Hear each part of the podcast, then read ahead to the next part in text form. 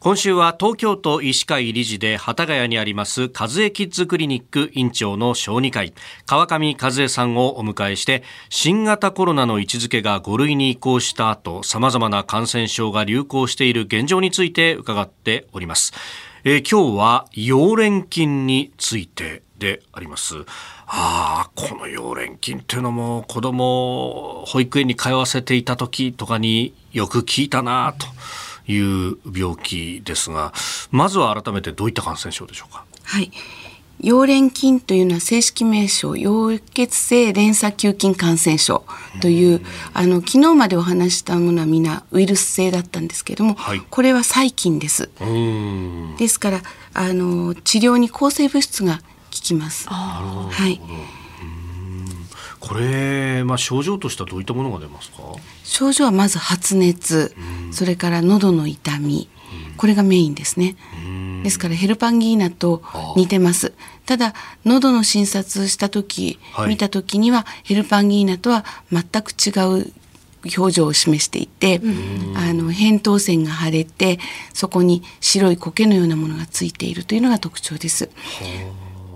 それから溶連菌で、はい、あの全てのお子さんではないんですけれども一部にはあの発疹が出ます体に。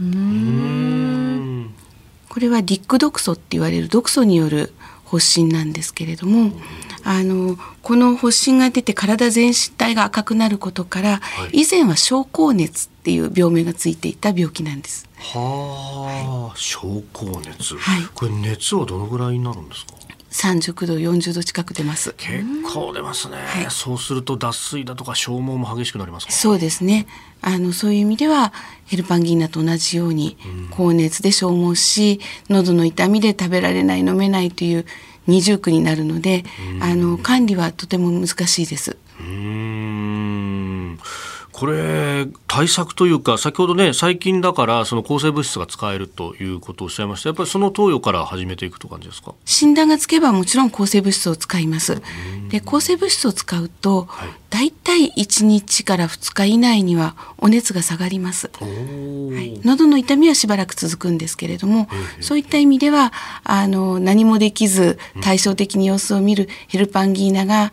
3日から1週間コースというのに比べると、早く楽になるということはできます。ただ今問題はこの抗生物質が不足しているという点が私たち小児科医がとても戦々恐々としていることです。今不足してるんですか？はい。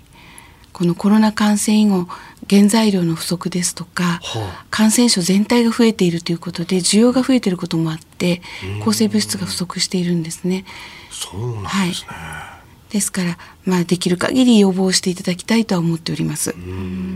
他に何かこう気になる感染症の流行って今ありますか？えっ、と、これも少し落ち着いてきてますけれども、ゴールデンウィークぐらいに、はしかの話が出ましたね。はい。はい。はしかに関しては、あの、免疫を持っていない方は年齢を問わず、かなり重症になりますので、注意が必要です。で、特に年齢によってワクチンを受けてない世代、1回しか受けてない世代っていうのがありますから、はい、あのどの世代がかかっても怖い病気です。うん。これはしかマシンどうしてこんな流行ったんですか？まあ、このワクチンを打ってない世代があるということと、それに加えて海外では今も流行している国が何か所かあります。そういったところにこのコロナが5類に移行し皆さん海外旅行とか再開されてますよね。ビジネスでも海外に行かれてますのでそういった方が海外で